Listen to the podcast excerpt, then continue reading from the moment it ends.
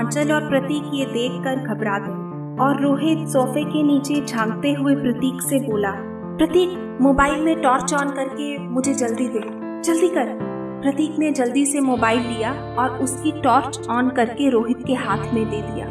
देखने पर रोहित के हाथ लगा ब्लैक कलर के स्टोन वाला सोने का एक झुमका, जिसे देख आंचल के होश उड़ गए और वो अधमरी सी सोफे पर बैठ गई।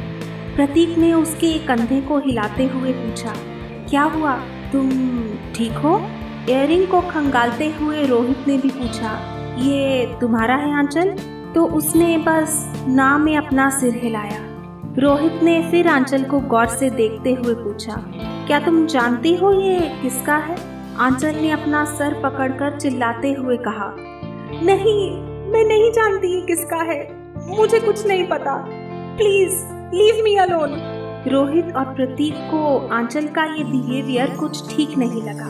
प्रतीक ने फिक्र भरी आवाज में कहा, देखो आंचल, ऐसी एंटिटीज को कोई मीडियम चाहिए होता है और इस इयरिंग तक उस शक्ति ने हमें खुद पहुंचाया है। कुछ तो बात होगी, तुम ठीक से याद करने की कोशिश करो। इतने में रोहित कड़क आवाज में बोला, देखो आंचल, मैं अभी तुम्हारी मदद कर सकता हूँ, मगर अगर बाद में कुछ बड़ा निकला तो तुम सोच लो, मैं कुछ नहीं कर पाऊंगा। इसीलिए तुम्हारे लिए अच्छा यही है कि अगर तुम्हें कुछ भी पता है तो सच सच बता दो। और तुम्हारा रिएक्शन देखकर एक बात तो साफ है कि तुम कुछ छिपा रही हो हमसे, बोलो क्या बात है? इस पर आंचल जोर से रोते हुए बोलने लगी, हाँ हाँ मैं मैं मानती हूँ, मुझसे गलती हुई है, मैं मैं मानती हूँ। मुझे याद है, इस इयररिंग को देख के मुझे मुझे मुझे समझ आ गया कि मेरी क्या गलती है और और वो शायद क्यों मेरे पीछे पड़ी है।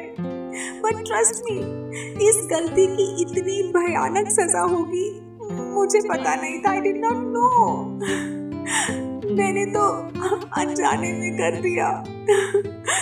फिर खुद को संभालते हुए वो शांत होकर बोली, जब मैं इस घर में शिफ्ट हुई तो ये फुली फर्निश्ड था। मैं बहुत खुश थी कि मुझे सिर्फ अपने कपड़े और ज़रूरत का सामान लाना था। I was very happy. तभी सैटरडे को मुझे ड्रेसिंग टेबल के नीचे कुछ चमकता हुआ दिखाई दिया। मैंने चेक किया तो तो यही सेम इयररिंग था, सेम स्टोन, सेम डिज़ाइन। मैंने इसका दूसरा हिस्सा ढूंढने की बहुत कोशिश की, मगर मगर मुझे नहीं वो मिला और मुझे इतना भी नहीं पता चला कि वो वो यहाँ सोफे के नीचे है। फिर मैंने इसे ट्राई करने की कोशिश की, बट ये पुराना है और काफ़ी थिक है, इस वजह से ट्राई करते वक्त मेरे कान से खून आ गया। मुझे बहुत गुस्सा आ गया और मैंने बिना सोचे समझे जाकर इसे बेच दिया और ऑडिशन के लिए कुछ कपड़े खरीद लिए, कुछ और भी छोटा मोटा सामान ले लिया और बाकी पैसे एजेंट्स के लिए रख लिए। मैंने मैंने गलती की, आई नो, मुझे ऐसा नहीं करना चाहिए था, but I did not know कि इसके साथ कुछ इतना भयानक जुड़ा है। आई एग्री कि मुझसे गलती हुई है, मैं मैं पूरी रिस्पॉन्सिबिलिटी लेती हूँ, but I swear I did not know कि ये इतना सीरियस हो जाएगा। अब मैं क्या करूँ?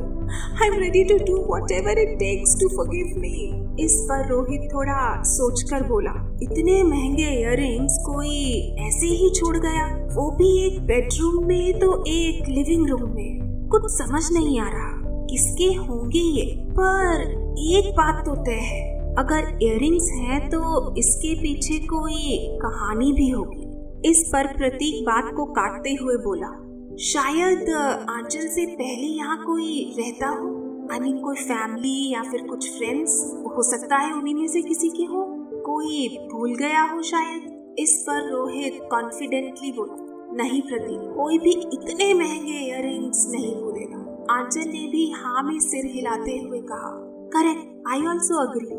और मुझे ब्रोकर ने बताया था कि मैं इस घर में रहने वाली पहली इंसान हूँ। ये सुनकर रोहित बोला, ओके, तो आंचल एक काम करो, कल सुबह दस बजे तैयार रहना, we will go to the jewellery shop जहाँ तुमने इसे बेचा था, अब शायद वहीं से आगे की कहानी पता चले। अगले दिन आंचल और रोहित उस ज्वेलर के पास गए। आंचल थोड़ा झिझक कर बोली, भैया वो सैटरडे को मैंने आपको एक इयररिंग बेचा था, ब्लैक कलर का, एंटीक टाइप था, वो मुझे आ, वापस चाहिए। अब मैं पूरी पेमेंट करने को तैयार हूँ। उस ज्वेलर ने आंचल को सिर से पैर तक देखा और फिर चिढ़कर बोला, कौन सा इयररिंग? आंचल थोड़ा ऊंची आवाज में बोली, अरे वो ब्लैक स्टोन वाला, अभी तीन दिन पहले ही तो दिया था, सैटरडे को। इस पर वो दुकानदार बोला, अच्छा तो मैडम स्लिप दीजिए, है आपके पास? आंचल थोड़ा घबराई और नामी सिर हिलाया। वो एक कुटिल मुस्कुराहट से बोला, चोरी के सामान के लिए इतना नहीं चिल्लाते मैडम, जाइए, मुझे नहीं पता उसके बारे में कुछ भी। आंचल को यकीन नहीं हुआ कि ऐसा भी हो सकता है। उसने रोहित को देखा जो यूनिफॉर्म में नहीं बल्कि कैजुअल पैंट शर्ट में था।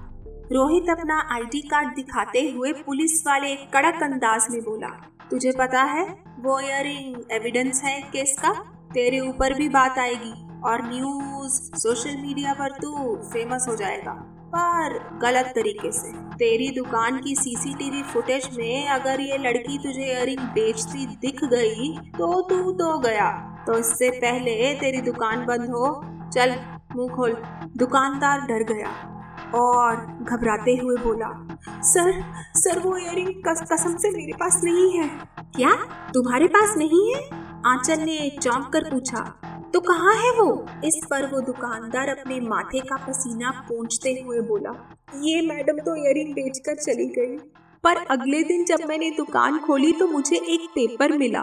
उस पेपर पर आ, किसी ने टाइपिंग करके लिखा था कि आ, काले स्टोन वाले इयररिंग के दो लाख रुपए मिलेंगे। आज रात दो बजे इनफिनिटी पार्क में येलो बेंच पर आ, ब्राउन कलर के लिफाफे में पैसे होंगे। लिफाफा लेकर इयररिंग उसी बेंच पर छोड़ देना और ये लेटर वहीं जला देना। मैं दो लाख देखकर हैरान हो गया और सोचा पचास हज़ार के बदले दो लाख मुझे यकीन नहीं आया सर, पर लालच ने मानो मुझे जकड़ लिया हो। मैंने वैसा ही किया, पर सर मुझे कसम से नहीं पता था कि इतना झोल वाला काम है, मैं बस पैसे लेकर खुश था। इस पर रोहित थोड़ा भड़क कर बोला, तुझे पचास हजार के बदले दो लाख रुपए दे रहा था कोई और तुझे अटपटा नहीं लगा? तेरे जैसे व्यापारियों की वजह से मुजरिम पकड़े नहीं जाते जल्दी से। ये सुनकर दुकानदार काफी डर गया। उसे डरा हुआ देख आंचल ने रोहित से कहा, पर रोहित मुझे भी तो बिल्कुल पता नहीं चला कि कोई मेरा पीछा कर रहा था। It's so strange you know, ये जो कोई भी है काफी शातिर है। ये सुनकर रोहित थोड़ा शांत हुआ और नरमी से दुकानदार से बोला, तो तूने पक्का कुछ नहीं देखा? वो दुकानदार डर कर बोला, नहीं सर, पचास हजार के बदले दो लाख मिल रहे थे तो मैं मैं सच में मानो आंखें होते हुए भी अंधा हो गया, मैंने कुछ नहीं देखा। आंचल ने कुछ सोचते हुए पूछा, वो लिफाफा कहाँ है जिसमें पैसे थे? दुकानदार का जवाब सुनकर आंचल के होश उड़ गए। वो सहम कर बोला, मैडम उस लिफाफे में से इतनी गंदी बदबू आ रही थी कि मैंने वो लिफाफा घर आते ही जला दिया। आंचल ने धीरे से कहा, ऐसी बदबू जैसे कोई जानवर मरा हो। वो दुकानदार फटी आंखों से आंचल को देखकर बस हाँ में सिर हिलाने लगा। आंचल और रोहित अभी कॉफी शॉप में बैठे थे। रोहित ने अपने फोन में देखते हुए कहा, कोई तुम पर पूरी तरह से नजर रख रहा था, तुम्हें स्टॉक कर रहा था और तुम्हें कुछ भी महसूस नहीं हुआ? आंचल ने ना में सिर हिलाया। रोहित का कंसर्न देखकर आंचल बोली, तुम तुम मेरी बहुत हेल्प कर रहे हो, मैं मैं तो इस शहर में किसी को जानती भी नहीं हूँ और ये कौन लोग हैं, क्यों कर रहे हैं ऐसा, मुझे कुछ नहीं पता, बट अगर तुम और प्रतीक नहीं होते तो, तो मैं क्या करती। Thank you so much.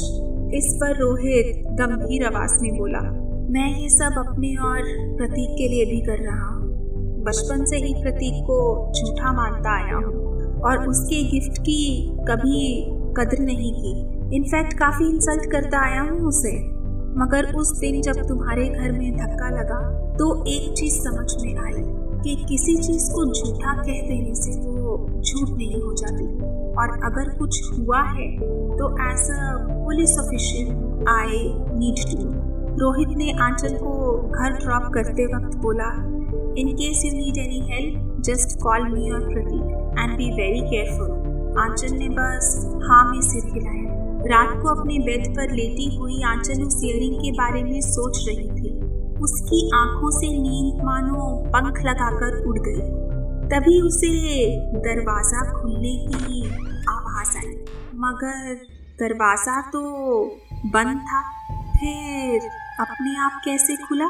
और इस बार कोई दुर्गंध भी नहीं थी। तो क्या कोई शख्स था या शक्ति?